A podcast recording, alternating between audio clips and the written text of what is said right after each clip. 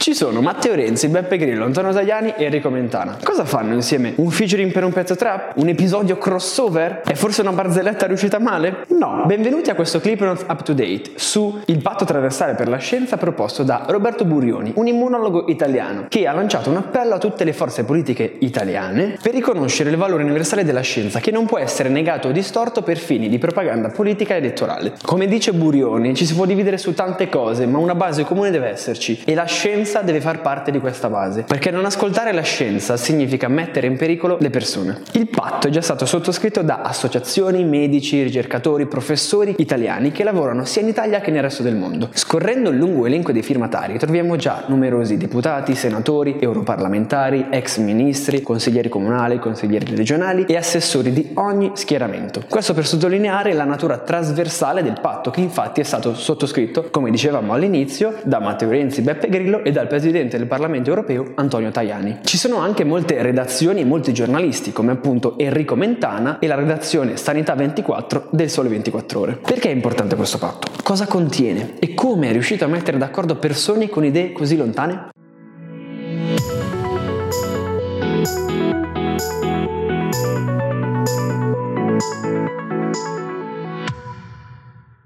Patto trasversale per la scienza. Lo dice il nome. Trasversale. L'obiettivo è quello di raggiungere ogni schieramento politico. Contiene 5 punti, 5 impegni. Il primo è quello di riconoscere la scienza come valore fondamentale e universale dell'umanità. Il secondo punto è quello di non tollerare e soprattutto non diffondere qualsiasi forma di pseudoscienza. 3. Governare e legiferare in modo tale da impedire l'operato di questi pseudoscienziati. 4. Implementare un programma di informazione capillare sulla scienza partendo dalle scuole scuole, ma coinvolgendo anche i media e i comunicatori. 5. Assicurare alla scienza adeguati finanziamenti pubblici. Quindi perché è così importante? Nella storia ci sono diversi episodi in cui la scienza è stata negata, perseguitata, distorta o manipolata. Un esempio è ai tempi dell'Inquisizione. Sono tantissimi gli intellettuali, filosofi, ma anche scienziati e medici che sono stati perseguitati, costretti ad abiurare o sono stati addirittura torturati e uccisi. Ad esempio Giulio Cesare Vanini, intellettuale del Rinascimento italiano, che tra le sue tesi Tesi ebbe anche l'idea che l'uomo discende dalla scimmia. O Garcia de Horta, medico portoghese di Lisbona. O l'esempio più famoso, quello di Galileo Galilei, sostenitore della teoria copernicana eliocentrica, in contrapposizione a quella geocentrica della Chiesa Cattolica. Fu condannato per eresia e fu costretto ad abiurare, a rinnegare le proprie scoperte scientifiche. Ma anche in tempi più recenti, fascismo e nazismo hanno strumentalizzato, hanno deformato la scienza, l'hanno manipolata in modo tale da sostenere l'ideologia della razza, il fatto che possano esistere delle razze tra gli uomini e il fatto che alcune di queste siano superiori. Citiamo il manifesto degli scienziati razzisti pubblicato in Italia nel 1938, oppure in Russia, nell'URSS, nell'Unione Sovietica, in cui erano tollerate soltanto le vere scienze, la vera scienza, cioè quella comunista, quella in linea con la filosofia marxista, e tutte le altre invece erano ripudiate. Einstein, Bohr, Heisenberg erano colpevoli di una metafisica borghese. Chiunque non si allineasse al pensiero ortodosso era perseguitato, arrestato, torturato e persino spedito nei gulag in Siberia media. Si dice anche che George Orwell abbia scritto 1984 dopo aver visto la degradazione della scienza in un regime totalitario. Ancora oggi ci sono teorie scientifiche ormai affermate da anni che vengono negate o messe in discussione. Pensiamo soltanto al fatto che la Terra sia sferica. Forse lo diamo tutti per scontato, quasi tutti per scontato, perché c'è chi sostiene che sia una bugia, che la Terra sia piatta, o all'efficacia dei vaccini, o a chi nega per fare propaganda che esista il riscaldamento globale, boicottando fonti di energia rinnovabili rinnovabili alternative in favore dei vecchi sistemi, boicottando un trasporto più sostenibile e più ecologico. Bene, per questo è importante ancora oggi questo patto, perché ancora oggi non bisogna dare per scontato che la scienza sia accettata e rispettata come valore universale. E per questo è ancora più importante che più forze politiche italiane abbiano deciso di sottoscriverlo, impegnandosi a non deformare la scienza, a non manipolarla e sfruttarla per propri fini propagandistici, perché la scienza non ha colore politico.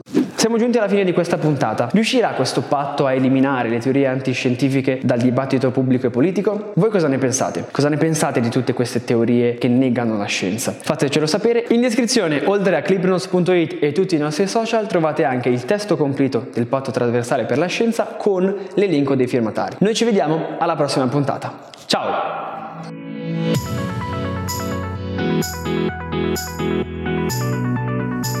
Thank